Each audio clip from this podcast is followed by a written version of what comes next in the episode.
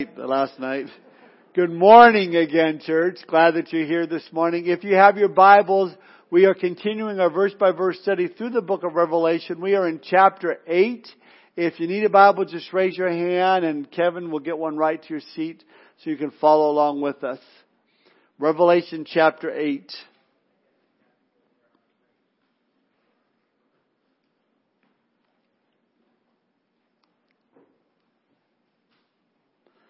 For the sake of time, we shall uh, we'll read as we go along the text. I looked up at the clock up during first service and said, "Oh my goodness, we got so much more to go." So we're going to try and save a little bit of time. But the title of my message this morning is "The Four Trumpets of Doom." Let's pray. Father, we thank you for this opportunity to gather together, to be in this place and to know, Holy Spirit, that you are here teaching us, instructing us, and what your word says about how we should be living our lives now as we await your return, and about what's going to be happening in the future, Lord, that as you bring judgment upon this earth. Lord, we pray that you give us not only information, but application in our lives. As we leave this place this morning, we have fallen more in love with you and your word than when we came through the doors. Father, we pray if there's anyone that has joined us that is yet to surrender their heart and life to you, Lord, help them to know how much you love them. Lord, help them to turn from their sin today and turn to you. Thank you for this time, Lord. We give it to you. In Jesus' name we pray. Amen. I don't know if you heard about Uncle Sid.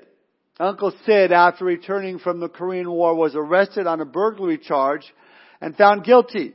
But before the judge passed sentence, Sid's lawyer tried one more tactic. He said, Your Honor, my client did not break into the house. The living room, living room window was open, so he inserted his right arm and he, he removed a few items. Now, my client's arm is not my client, so I don't think you should punish him for an offense committed by one of his limbs. Well, the snooty judge replied, well, that's an interesting argument. Tell you what I'll do. I'll follow your logic and sentence to the defendant's arm to uh, sentence your defendant's arm to one year in prison. He can accompany it if he wants to or not. That's up to him. Well, that's when a big grin came over Sid's face. He calmly removed his artificial arm, handed it to the dumbfounded judge, and walked out of the courtroom with his lawyer. The men laughed all the way home. Listen, there are a lot of folks like Sid who've learned how to beat the system. They have always seemed to avoid judgment. They sin with impunity. Uh, punishment always gets avoided. But one day, all that will end when these trumpets of doom start to blow. God will see to it that justice will be served once and for all. You know, when we think about God's judgment, sometimes people will say, well, I believe in a God that's not judgmental. That sounds all fine and good, but can I restate what you're really saying here? What you're really saying is, I believe in a God who doesn't care about right and wrong. That's really what you're saying. Oh, let me be a little more blunt. Uh, you're saying, I believe in a God that I just made up in my head. You see, listen, if God is really a loving God, He's also going to be a just God. That's what the Bible tells us. The love of God makes him a righteous judge and judgment is what we're going to talk about this morning. Now I have to tell you, it's not a really enjoyable topic. In fact, God would agree and say the same thing in His Word. Ezekiel 33:11 says, "As I live," says the Lord God, "I have no pleasure in the death of the wicked, but that the wicked turn from his way and live. Turn, turn from your evil ways, for why should you die, O house of Israel?" See, we've been going through chapter by chapter, verse by verse, the book of Revelation, and we need to remember what Revelation is all about. It's the unveiling. It's the uncovering. It comes from the Greek word apocalypsis, meaning to show or expose to view. It's like when a sculptor pulls the, the, the sheet off of the sculpture that he just created. It reveals what's underneath. This is what we've been looking at. This is what we've been studying. It's a revelation of Jesus Christ. It's the unveiling of the person and the plan of Jesus. It's showing us Jesus in all of His grace, but also showing us Jesus in His judgment. See, God's plan and idea in writing this book is that we would see Jesus more clearly. And that even in the face of difficulty, even in the face of troubling times, we will have comfort and peace because we know as believers that God is still on His throne and God is still in complete control about what's going on. And my desire as we teach through this book is that we would fall increasingly and more in love with Jesus Christ as our hearts and our eyes are focused upon Him. And that we would see the importance of, of loving one another. But even a step further than that, that God would give us a passion and a compassion for those that are lost, for those that don't know Jesus Christ. Because Jesus said in Matthew 24, 12, because lawlessness will abound, the love of many will grow cold. Jesus was talking about one of the leading indications of the last days is that the love of many will grow cold. The love spoken of here is not only just a love for one another, but it's a love for the Lord. That our love for the Lord in the last days is going to grow cold. Well, what causes a loss of passion and affection for the Lord? The answer is simple, lawlessness. Lawlessness is the rejection of the will of God in society that results then in rampant wickedness. I mean, just look at how much harder it is for a person to, to be a police officer in the world we live in today.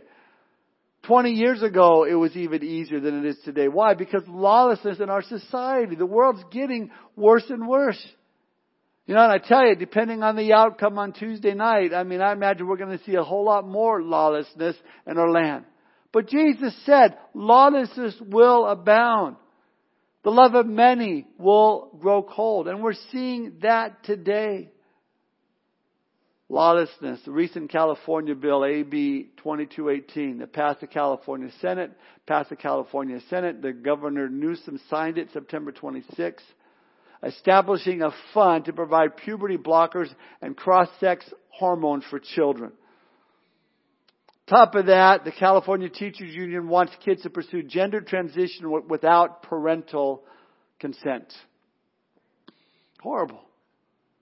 Or the uh, man that was running for president, Beto O'Rourke, promising to strip tax exempt status from churches and religious schools, not just for actually discriminating against LGBT, but, but people for simply speaking in opposition to same-sex marriage. So according to him, and our, if I preach God's word that calls homosexuality a sin, which the Bible calls it, then we can lose our tax exempt status. So be it. We don't come to church because of a tax exempt status. We're still going to have church. Not only that, the lawlessness we see that every year there are an estimated 40 to 50 million abortions, 125,000 abortions uh, per day worldwide. In the U.S., that equates to about 3,000 abortions per day. 22% of all pregnancies in the USA, excluding miscarriages, and an abortion. Lawlessness. We're seeing it. Uh, our nation is at a crossroads. I shared this a few months back and I think it's especially important that I share this again. It's a bold statement that I may have offended people back a couple months ago and I may offend you again and it won't be the first time I'll offend you again at some point. But I say this, say this with as much love and passion and respect and as clear as I possibly can. You cannot call yourself a Christian and endorse a Democrat for president. Because a Democrat running for president must agree with the Democratic platform, and that platform is what pushes same-sex marriages. It, it, it promotes the, the, the killing of the unborn, the murdering of the unborn. Don't misunderstand me. You can be a Democrat and you can be against abortion and, and against same-sex marriage. But if you're running for president, you cannot oppose it. You must agree with your party's platform. Here's the problem. If you support someone who is for those things that God is against, then the Bible says you're just as guilty as the one who practices such things. Romans chapter 1 verse 32, who, knowing the judgment, righteous judgment of God, that those who practice such things are deserving of death, not only do the same, but also approve of those who practice them. My point is, and we're seeing this today, there are many churches who call themselves Christian churches who are supporting these things.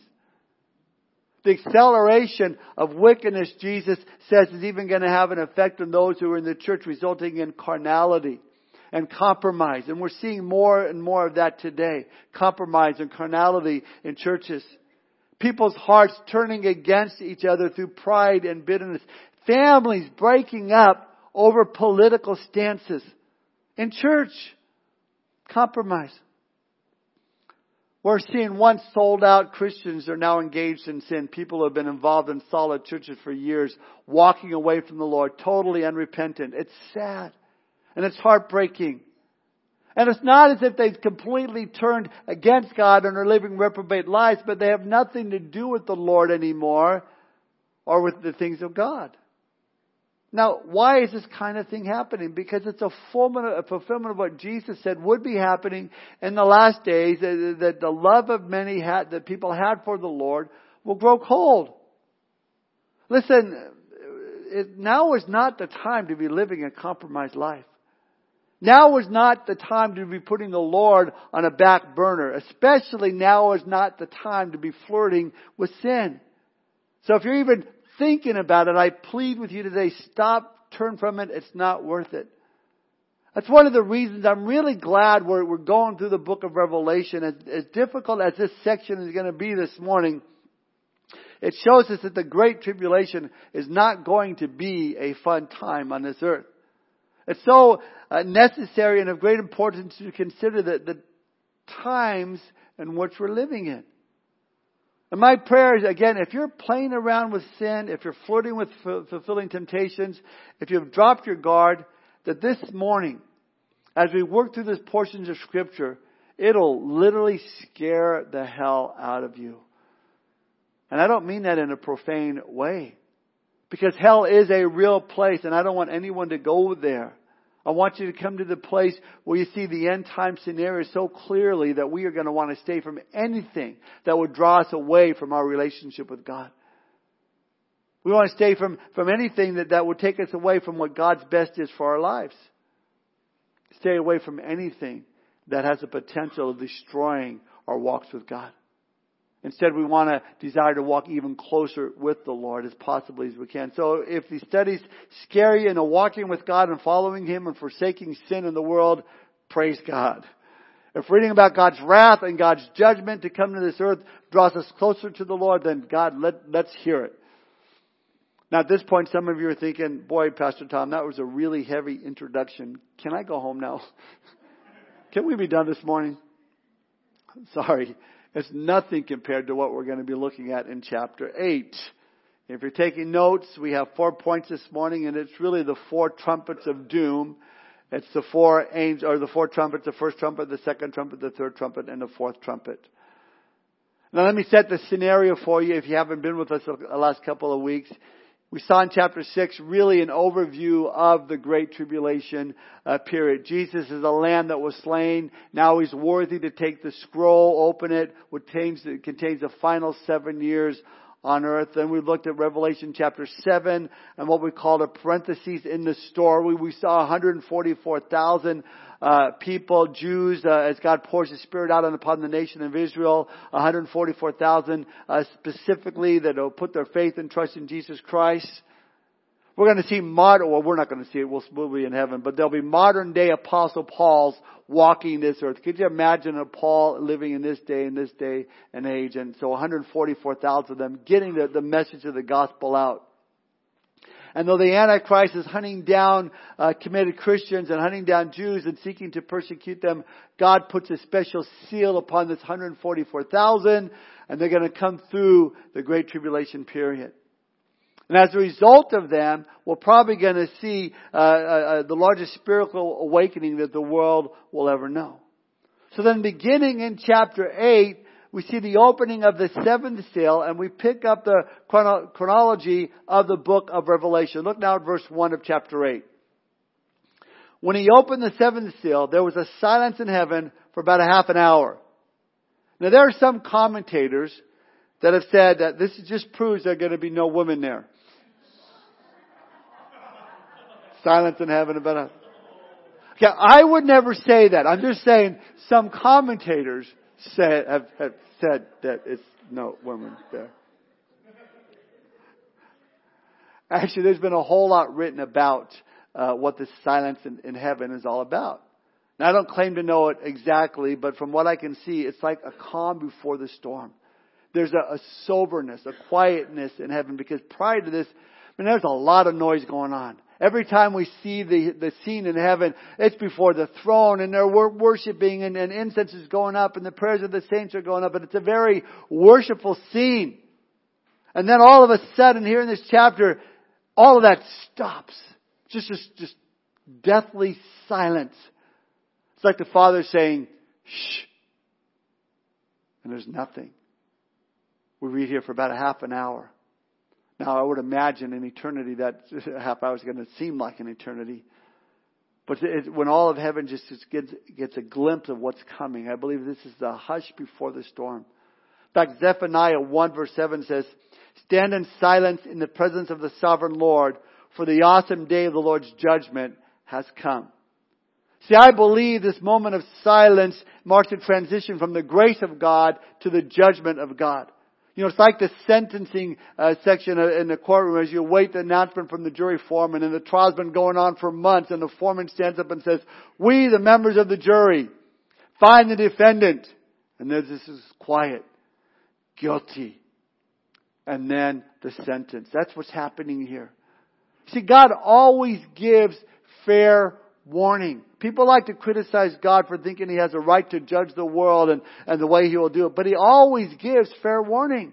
Turn from your sin and I'll protect you. Turn from your sin. I'll save you. I like the story of a man named Jim Davis who was a grocery store clerk, loved his job, prided himself on his good work. Now one of his pet peeves was out of control children, toddlers, and parents who don't deal with them and parents who yell at their kids were in the store, but they do nothing to correct their, their child's obnoxious behavior. Well, one evening, Jim was checking out a customer had a shopping cart full of groceries. While ringing up a sale, a child behind him began screaming very loudly, and an angry man responded by shouting, Get down! What a jerk, thought Jim, without even looking up. He kept on calling out the prices and moving the groceries past the scanner. The kid behind him was still crying. Heard the man yell again, get down. Sheesh. Talk about poor parenting, thought Jim. This guy's a total jerk. Kept on checking the groceries out without looking up. Finally finishing the customer's cart, Jim looked up and said, that'll be eighty-nine ninety-five, ma'am. Seeing no one, he looked around and noticed that everyone, including his customer, was lying face down upon the floor. And he turned around just in time to see a gunman leave the store. The checker behind him, still lying on the floor, calmly said, Jim, you know you, when you heard the second time, uh, get down, his gun was pointed right at your head. You see, we can get so accustomed to the noise of our culture and the distractions in this world that when we hear some warning of utmost importance, we blow it off like it's no big deal. How many times have we been warned that God's judgment is coming? Get right with Christ. Get right or get left. You know, you heard that phrase. Be it from your grandmother, your grandfather, or from your own kids or friends or relatives. We hear so much yet so often people ignore that message. Oh, it means for someone else. I'm okay. We, we usually go on business as usual. Listen, you put yourself at great risk when you blow off an important message, one that can save your life. Because there will come a time when there is no more opportunities to act on that message. There will come a time when, when God has no other alternative than to act in judgment against those who have deliberately, continually rebelled against Him uh, as, as man has for the last 6,000 years. So again, the silence in heaven really marks the climax of events. We have about a half hour of this awe-striking, fear-producing, absolute silence. W.A. Criswell says it's an intense silence of expectancy, a silence of omnis, ominous foreboding. I think no response could, um, no response could more adequately prepare one for the terror that lies ahead than silence. That's the picture. Now look at verse 2. And I saw the seven angels who stand before God, and to them were given seven trumpets. Now, the opening of the seventh seal will produce the seventh seven trumpets, which announces severe judgments coming upon the earth through the seven year great tribulation period. Spoken of the seventh week of Daniel, Daniel chapter 9. The seventh seal is really the beginning of God's great wrath. The judgment of the tribulation will now increase in their intensity. Now these trumpets, they don't follow the seventh seal. They come out of the seventh seal. They're a part of the seventh seal. Now this is also true for the bowls of wrath that we'll look at in the coming weeks, which they to come out of the seventh trumpet. It's kind of like, you know, those 4th of July fireworks. When one goes up and has a big explosion, oh, that's cool. Then all of a sudden, there's another round of it eh, from the same firework. That explodes, and another one comes out of that. And that's kind of what's going on here. In other words, the seventh seal opens the first trumpet, the seventh trumpet opens the, the, first bowl, and they all came from the original scroll in which Jesus was the only one worthy to open that scroll. He's the only one that has the authority to pass down judgment upon the earth. No man, no created being could only Jesus can because he paid the price for the earth. And it's in his hand to clean it up. Now look at verse 3. Then another angel having a golden censer came and stood at the altar. He was given much incense that he should offer it with the prayers of all the saints upon the golden altar which is before the throne. Now this of course is a, a Jewish picture of, of, when the high priest would go into the temple and he would put the incense upon the coals in the censer there, which sim- symbolically uh, represented the prayers of the people going before God, offering to God as a sweet smelling aroma to the Lord. Now, when I was growing up in the Roman Catholic Church, they would use incense quite a bit within their services. In fact, even a, as a young altar boy, you know, I, I, one of the priests asked me one time to to get all the incense stuff ready, and I didn't know what I was doing, and so I get the stuff and you pour it in this little thing and you light this thing up, and before you know it, you couldn't even see because the room I was in had way too much stuff in there. It was cloud, it was like a fog going on there. He goes, "Well, what are you doing in here? Burn the church down." I said, "I don't know what I was doing." I can't tell you how many times they they do that incense thing, and it would just I would barely make it out before heaving. It's like, oh man! But that's not the case here. This aroma is sweet to the Lord. Doesn't get him sick. Why? Because it's our prayers. Listen, God loves to hear our prayers. It's sweet to Him. His ears are always open. Uh, the Bible says to our cries. So this angel comes on, it says in verse 4, and the smoke of the incense with the prayers of the saints ascended before God from the angel's hand. Now, some speculate, and there's good reason for it, that these prayers are the prayers of the martyrs that have come up earlier from chapter 6. Remember, they were under the throne. They were the ones that their lives were taken uh, during the, the tribulation, the tribulation saints, and they were asking, "How long? How long will will you wait, Lord, to you avenge the blood upon uh, from your people?" They were praying for vengeance upon the people who had put them to death, who had tortured and, and, and put their sons and daughters and children to death. How long will you wait until you make them stop? And you recall, Jesus said, just a little while longer, wait, wait. Well, now it appears the time has come. Vengeance is coming. The wrath of God is about to be poured out upon the earth. It's been happening to some extent, to some degree, but now it's going to be unleashed in an unprecedented way in chapter 8. So the angel grabs a censer full of our prayers. He mixes them with the fire of God's wrath. They turn into judgments. Look at verse 5. Then the angel took the censer, filled it with fire from the altar, and threw it to the earth. And there were noises and thunderings and lightnings and an earthquake. Kind of like Ben Stowe's sound system in his truck right now, if you've ever been, been by Ben.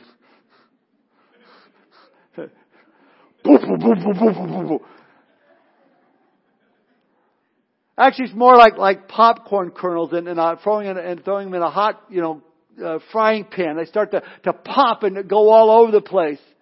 The earth is just, just uh, thunder roars, they, they fall to the earth, and lightning strikes, an earthquake. Just divine judgment is coming. Then in verse 6, so the seven angels who had the seven trumpets prepare themselves to sound. You can picture the scene. Maybe they're all lined up and they're, they're lifting up the trumpets, preparing them to sound. And each one's going to step up step by step. And with each trumpet sound, blast a devastating uh, destruction against the earth as God brings judgment. This brings us to our first point, the first trumpet. Look at verse 7. The first angel sounded, and hail and fire followed, mingled with blood, and they were thrown to the earth. And the third of the trees were burned up, and all green grass was burned up. Now remember, John is trying to, to write, trying to record what he's seeing uh, is going to happen but he lived a lot, a lot long ago compared to what's going on now in our world. But he does know this, and in certain places, green grass really doesn't burn so well. I think that's why you can have the fireworks we have out here, because so what if it lands on the grass? It's not going to burn. But, but John is telling us, hey, the green grass, that's even going to burn. Now what could cause something like this? Well, it could be caused by man. God could be saying, okay, mankind, humanity, you want your own way, you want to have nothing to do with me, you, you want to sin, uh, you don't want my intervention, then, then I'm lifting my hand, a protection from you. And as man begins to sin against each other, if I mentioned in the other studies, this could be the result of all out nuclear war. You know, in a nuclear blast, green grass dies pretty easily. It burns. In fact, everything burns. So there's no way John really could understand what a nuclear explosion would look like. But listen, a hundred years ago, neither could we. Neither could we. But then July 16, 1945, 5:20 a.m. in New Mexico, man turned the corner in the desert there. The first atomic bomb was exploded. Three weeks later, President Harry Truman gave orders to, to, to drop the atomic bomb in Hiroshima, Japan. 8.15 a.m., August 6th. It leveled two thirds of the city of 300,000 people. One of the most incredible acts of destruction in all of human history. Just four years later, Soviet Union developed the atomic bomb and the Cold War began. A few years after that, November 1st, 1952, the United States tested the first hydrogen bomb on a very small island within the Marshall Islands in the Pacific Ocean. When they detonated that bomb, the explosion was so devastating that it blew a one mile island clean out of the Pacific, leaving a 175 foot deep hole in its place in the ocean floor. At that point, a frightening new era of, of, of, of great proportion, apocalyptic proportion had dawned. Man had turned the corner. The nuclear arms race had begun. You know, the largest nuclear weapon ever de- uh, detonated was set off by the Soviet Union in 1961 it produced a 50 megaton blast, about 3,333 times more powerful than the atomic uh, bomb on Hiroshima, Japan. It sent a mushroom cloud up to more than 130,000 feet in altitude, four and a half times the height of Mount Everest, as it sent shockwaves around the globe three times over. Just to give you an idea today, in the U.S., we have bombs that are over 30,000 30, times more powerful than that bomb. 30,000 times more powerful. Folks, the nuclear clock is still ticking. We truly are living in the last days, and these things could look pretty bad, and, and you might even get depressed. But that would only be the case if the things of the world were all you had to look forward to. Then this should really, really bum you out. Because even though man has a desire for peace, and it's one of the deepest desires in the human heart, the prospects of global destruction are far greater than the prospects for global peace. And even though man will continue to try to find peaceable solutions, the only real peace for mankind is found in Jesus Christ and Him alone. There's no political figure, there's no diplomatic or military solution to the world's problems, to the world's dilemmas. Even if we could stop terrorism in the world, there would still not be peace on this earth.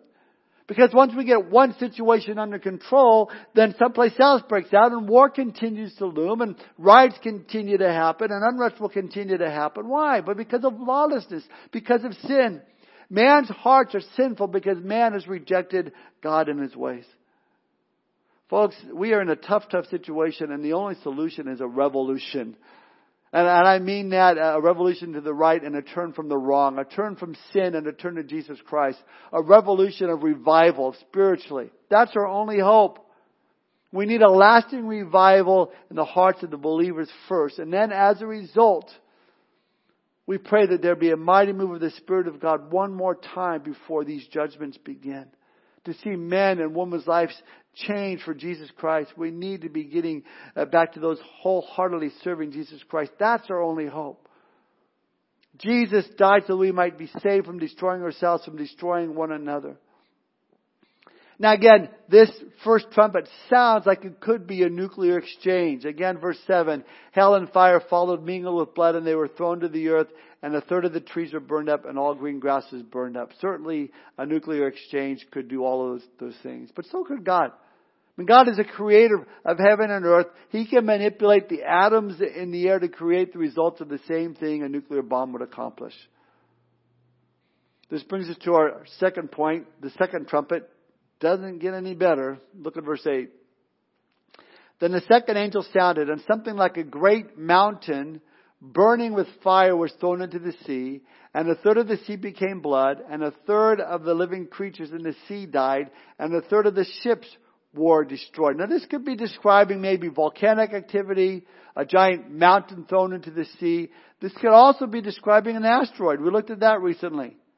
See, John didn't have the Discovery Channel to check and see what was going on here to know, but, but we know that stuff like this is quite feasible. I read recently that, that NASA is currently tracking what's called 4,000 NEOs, near Earth objects streaking through space. Almost, uh, you know, monthly we hear of another potential strike. There was a National Geographic special with that referred actually to these projectiles that, that John uses here in verse 8 as mountains tumbling through space. That's what they titled it. According to the European Space Agency, of the 600,000 asteroids orbiting through our solar system, about 20,000 are considered NEOs or near Earth. They go on, in recent years, the most significant of these NEOs exploded in the skies over a city in northern Russia.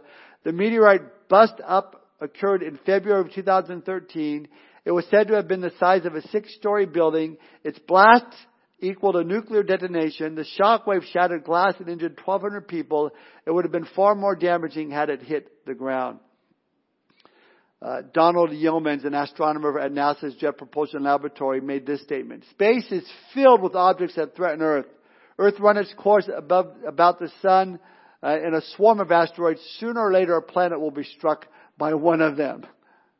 I, I mean, it's as if God right now is just holding it back. And these warning shots are being fired across the, the, the bow. But man, when that big one hits, it's going to be an ecological and economic disaster of unprecedented proportions.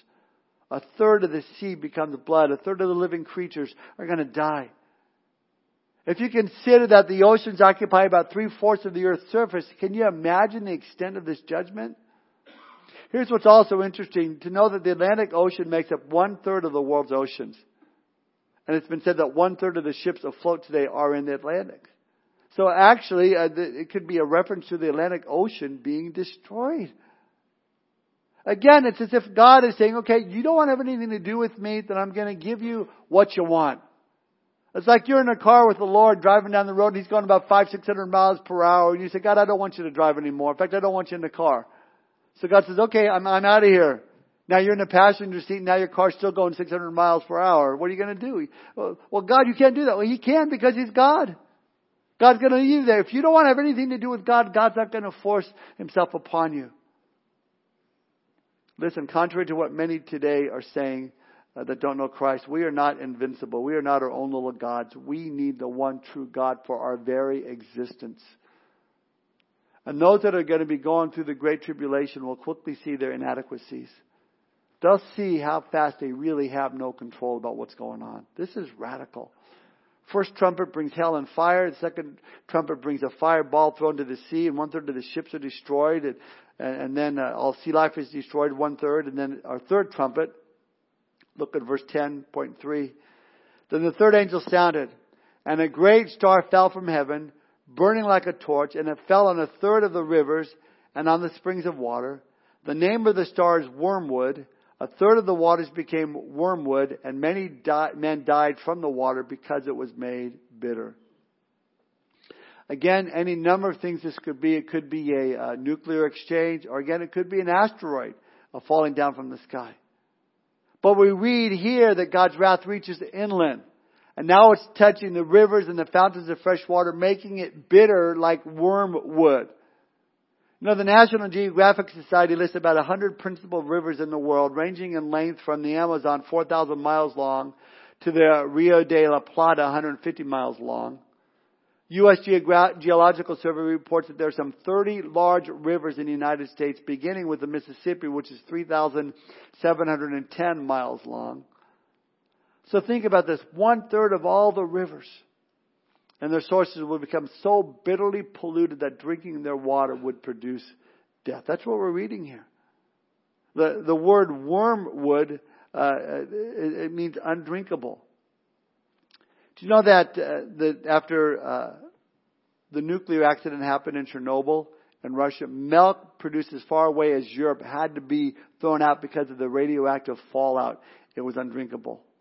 Farmers hundreds of miles away from Chernobyl were forced to destroy their crops, and this is a relatively small incident from a nuclear reactor. Something else, else interesting, the Russian word for wormwood is Chernobyl. So, so we know that this is some type of scenario that, that can easily happen on planet Earth. Salt water is damaged. Now you go to get a drink out of, out of your faucet and now the fresh water is bitter. It's poison. It'll kill you. I mean, could you imagine what damage a limited nuclear exchange could cause and how devastating it would be? Again, uh, we see this damage happening as God has pulled his hand of grace off the world and now it's time for justice. Brings us to our fourth point fourth trumpet we're going to look at this morning. Look at verse 12. Then the fourth angel sounded, and a third of the sun was struck, a third of the moon, and a third of the stars, so that a third of them were darkened. A third of the day did not shine, and likewise the night. And I looked, and I heard an angel flying through the midst of heaven, saying with a loud voice, Woe, woe, woe to the inhabitants of the earth, because of the remaining blast of the trumpet of the three angels who are about to sound. Fourth trumpet, man, it's going to bring, it looks like air pollution. The, the air becomes polluted, the sky becomes dark, and you know what? That could happen from nuclear fallout. Could happen because of severe volcanic eruptions. We know that today there are great potentials for, for severe volcanic activity. According to the U.S. Geological Survey, about 1,500 potentially active volcanoes worldwide uh, today. Aside from the continuous belts of volcanoes on the ocean floor at spreading centers like the Mid-Atlantic Ridge. I mean, think about, remember Mount St. Helens and the, the devastation that caused. Imagine several volcanoes all erupting at once or if man fired a nuclear weapon into a volcano. All kind of scenarios can be played into this, but what happens is this cloud of darkness just, just goes over. And, and you know, just like was caused from the trade, the trade center, World Trade Center's collapse. It was just dark there. And an explosion that could kill a third of just about everything would certainly cause blackness to cover that part of the earth. I mean, we're talking about major, massive destruction here, folks. Physically. And yet, we read the worst is yet to come. That's why the angel says in verse 13, woe, woe, woe to the inhabitants of the earth. That word woe is a pronouncement of doom. And it's a triple woe given here in line with the three trumpets that are yet to sound. As bad as these first four had been, the last three in chapters 9 through 11 are going to be far, far worse. You see, the first four brought about human devastation, brought about war and the forces of nature. The last three trumpets will involve supernatural demonic powers. And we'll look at that next time together as Satan with his demonic powers will actually come on the scene and be unleashed on planet Earth. We'll see the behind the scenes of the human conflict to the ultimate spiritual warfare that is being fought for the control of the earth. Now as I read about this time, I know one thing for sure. I don't want to be here. These things are real. This is not fairy tale that we're reading. This isn't science fiction. As sure as God's Word is true, these events will take place. And there's only one way to be protected through all of this, and that is through a relationship with Jesus Christ. One day judgment will come, Jesus will return, and He will rule and reign upon this earth there in Israel. But today people, they don't want to believe this to be true. In fact, they don't even want to hear it. Oh, don't talk to me about judgment, and they'll change, change the subject or they'll make a joke about it. But judgment is going to come and Jesus is going to return. And it doesn't change the fact judgment is going to come and Jesus is going to return. As we close, I want to point out four effects that happens in our lives when we read about these judgments. Number one, judgment frightens us. Judgment frightens us. But see, that's what it's intended to do. Uh, they are sent to capture our attention, to chill our blood, to alarm us to the reality of what's going to happen and scare the daylights out of us. That's the first effect judgment has. It arouses our fear. Number two, judgment sobers us. Because judgment terrifies us, it should also sober us. Listen to these words from C.S. Lewis. He said, Judgment is God's megaphone to reach a deaf world. Man, that's a, that's a sobering effect that judgment has. People see what's really important. It helps us realize our lives, uh, uh, to change our priorities, to reassess our lives and change our priorities. Number three, judgment corrects us. As we read about these judgments coming upon the earth, uh, it, it strips away our illusions. It restores us to reality. It forces us to face unpleasant facts about ourselves and to look at ourselves. Which then leads to number four, judgment humbles us. It's humbling to see that we're not in control. That, that, that, that we don't run everything in our lives. We're not self-governing creatures. And, and this fact will become a rude awakening for many in the tribulation. Listen, judgment will affect the rich and the poor, the popular, the unknown. It'll affect the Hollywood elites, those that think they have it all together. They'll find out they're not in charge. They don't have it together. Here's the thing though, that we absolutely need to remember from this study that we're looking at this morning about the great tribulation that's going to come to this earth. And understand, and I said this already, God is not looking forward to this time. God is not sitting in heaven saying, I can't wait to bless them. I, I can't wait till I get them. That's not God's heart. Again, Ezekiel 33:11, As I live, says the Lord God, I have no pleasure in the death of the wicked, but that the wicked turn from his way and live. Turn, turn from your evil ways. Folks, who knows what's going to happen in the next few weeks when it comes to our election and the leadership of this great country of ours? I, I, I do know it's a responsibility of every Christian in this room to make their vote count, to vote. But with that said, I know there's a lot of anxiety going on right now.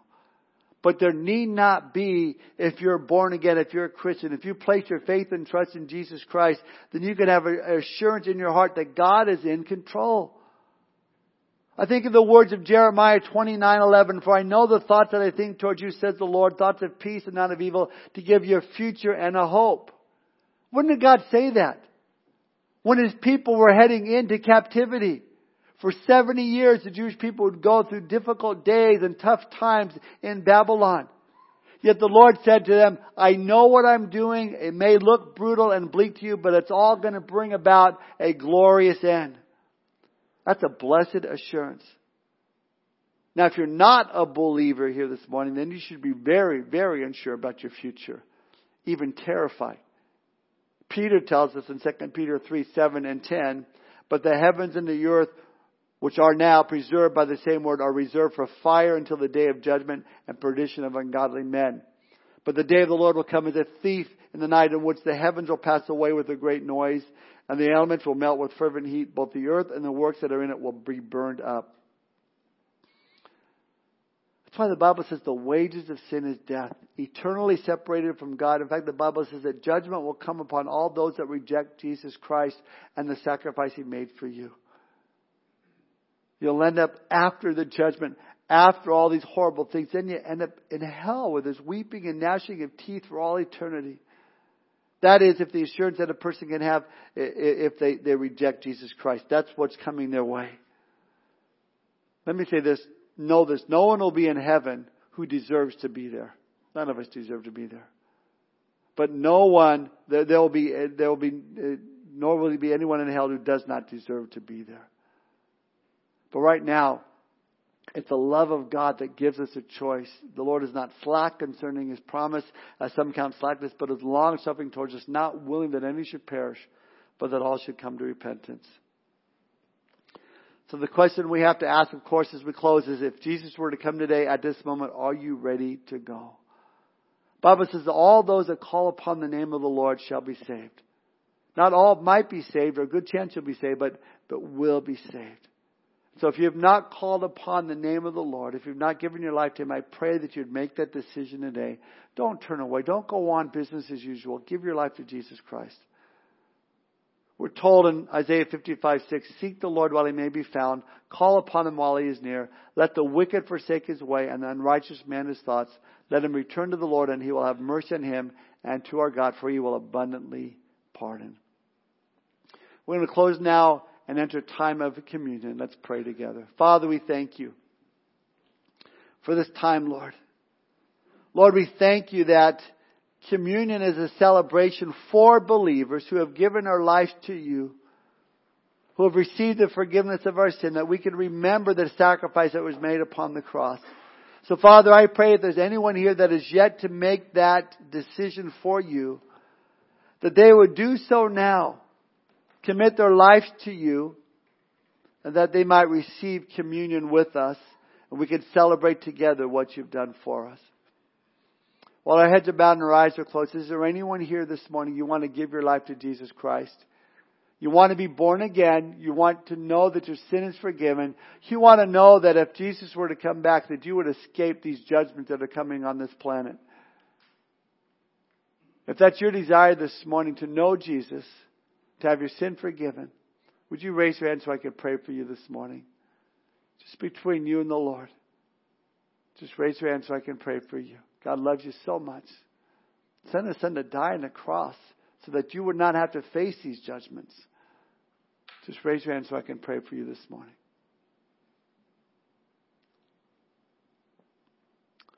And so, Lord, we thank you for this time. We thank you for uh, the celebration we have of remember what you did for us on the cross. Bless this time we pray. In Jesus' name we pray. Amen.